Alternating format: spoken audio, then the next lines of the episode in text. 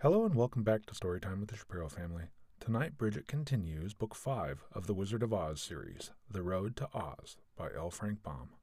We hope you enjoy this. Chapter 3 A Queer Village Button Bright took the Shaggy Man's hand willingly, for the Shaggy Man had the love magnet, you know, which was the reason Button Bright had loved him at once. They started on, with Dorothy on one side and Toto on the other, the little party trudging along more cheerfully than you might have supposed. The girl was getting used to queer adventures, which interested her very much.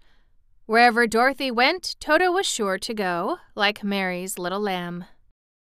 Button Bright didn't seem a bit afraid or worried because he was lost, and the Shaggy Man had no home, perhaps, and was as happy in one place as in another.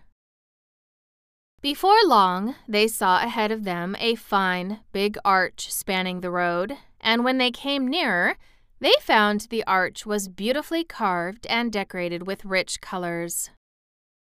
A row of peacocks with spread tails ran along the top of it, and all the feathers were gorgeously painted. In the center was a large fox's head and the fox wore a shrewd and knowing expression and had large spectacles over its eyes and a small golden crown with shiny points on top of its head. While the travelers were looking with curiosity at this beautiful arch, there suddenly marched out of it a company of soldiers. Only the soldiers were all foxes dressed in uniforms. They wore green jackets and yellow pantaloons, and their little round caps and their high boots were a bright red color. Also, there was a big red bow tied about the middle of each long, bushy tail. Each soldier was armed with a wooden sword having an edge of sharp teeth set in a row, and the sight of these teeth at first caused Dorothy to shudder. A captain marched in front of the company of fox soldiers, his uniform embroidered with gold braid to make it handsomer than the others. Almost before our friends realized it, the soldiers had surrounded them on all sides, and the captain was calling out in a harsh voice Surrender! You are our prisoners! What's a prisoner? asked Button Bright. A prisoner is a captive, replied the fox captain, strutting up and down with much dignity. What's a captive? asked Button Bright. You're one, said the captain. That made the shaggy man laugh. Good afternoon, Captain, he said, bowing politely to all the foxes and very low to their commander. I trust you are in good health and that your families are all well? The fox captain looked at the shaggy man, and his sharp features grew pleasant and smiling. We're pretty well, thank you, Shaggy Man, said he, and Dorothy knew that the love magnet was working and that all the foxes now loved the Shaggy Man because of it. But Toto didn't know this, for he began barking angrily and tried to bite the captain's hairy leg where it showed between his red boots and his yellow pantaloons. Stop, Toto! cried the little girl, seizing the dog in her arms. These are our friends. Why, so we are, remarked the captain in tones of astonishment.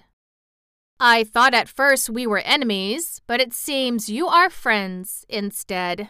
You must come with me to see King Dox. Who's he? asked Button Bright with earnest eyes. King Dox of Foxville, the great and wise sovereign who rules over our community. What's sovereign and what's community? inquired Button Bright. Don't ask so many questions, little boy. Why? Ah, why indeed? exclaimed the captain, looking at Button Bright admiringly. If you don't ask questions, you will learn nothing. True enough, I was wrong. You're a very clever little boy, come to think of it. Very clever indeed. But now, friends, please come with me, for it is my duty to escort you at once to the royal palace. The soldiers marched back through the arch again, and with them marched the Shaggy Man, Dorothy, Toto, and Button Bright.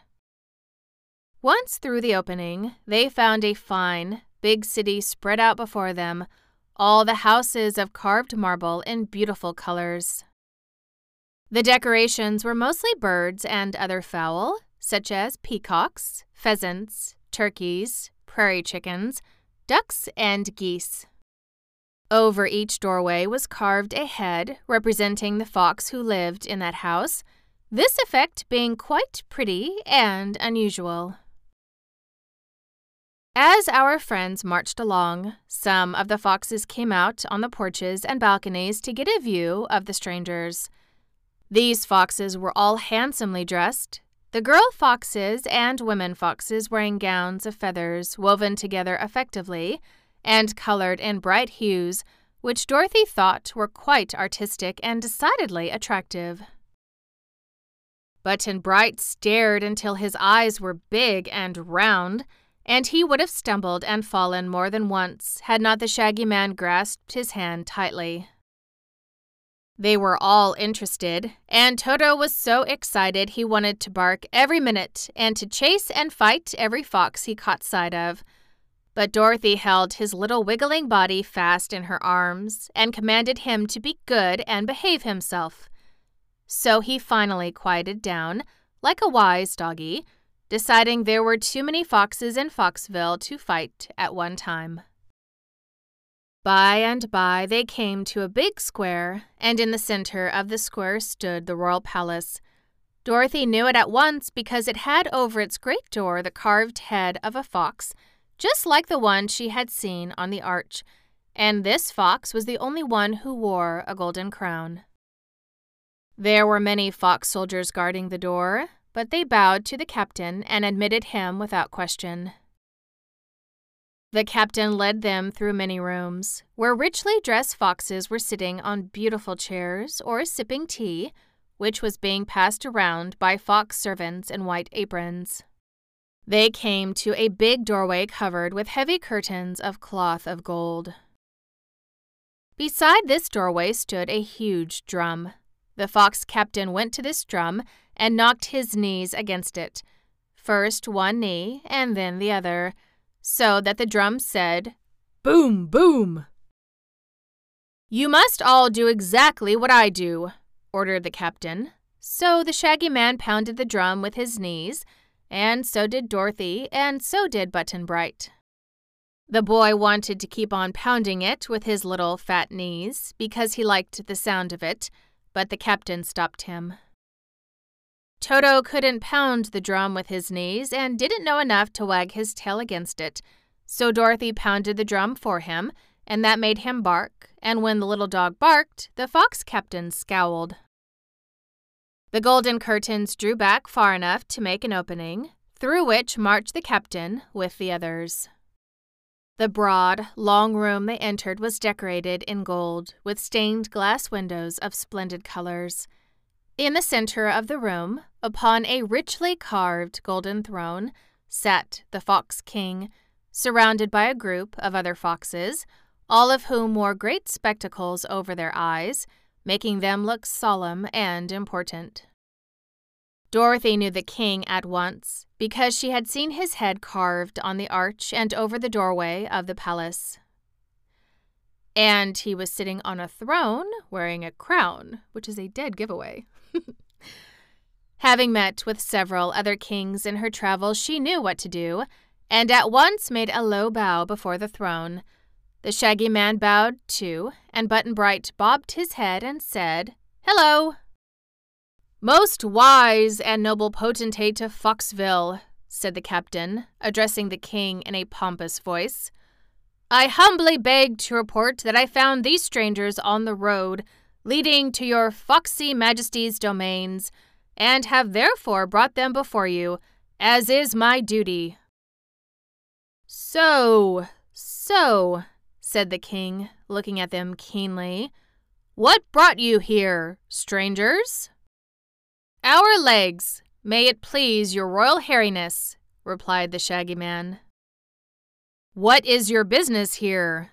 was the next question. To get away as soon as possible, said the Shaggy Man.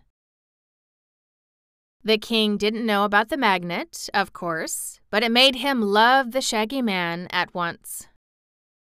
Do just as you please about going away, he said, but I'd like to show you the sights of my city and to entertain your party while you are here.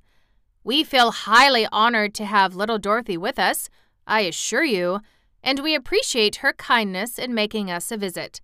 For whatever country Dorothy visits is sure to become famous. This speech greatly surprised the little girl, who asked, How did your majesty know my name? Why, everybody knows you, my dear, said the Fox King. Don't you realize that? You are quite an important personage since the Princess Ozma of Oz made you her friend. Do you know Ozma? she asked, wondering. I regret to say that I do not, he answered sadly, but I hope to meet her soon. You know the Princess Ozma is to celebrate her birthday on the 21st of this month. Is she? said Dorothy. I didn't know that. Yes, it is to be the most brilliant royal ceremony ever held in any city in Fairyland and I hope you will try to get me an invitation. Dorothy thought a moment.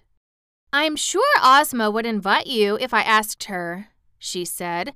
But how could you get to the Land of Oz and the Emerald City? It's a good way from Kansas. Kansas! he exclaimed, surprised. Why, yes, we are in Kansas now, aren't we? she returned. What a queer notion! cried the Fox King, beginning to laugh. Whatever made you think this is Kansas? I left Uncle Henry's farm only about two hours ago. That's the reason, she said, rather perplexed. But tell me, my dear, did you ever see so wonderful a city as Foxville in Kansas? he questioned. No, Your Majesty. And haven't you traveled from Oz to Kansas in less than half a jiffy by means of the silver shoes and the magic belt? Yes, Your Majesty, she acknowledged. Then why do you wonder that an hour or two could bring you to Foxville, which is nearer to Oz than it is to Kansas? Dear me! exclaimed Dorothy. Is this another fairy adventure? Yes, Dorothy, of course it is.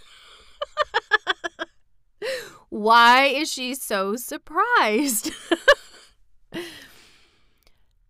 it seems to be, said the Fox King, smiling.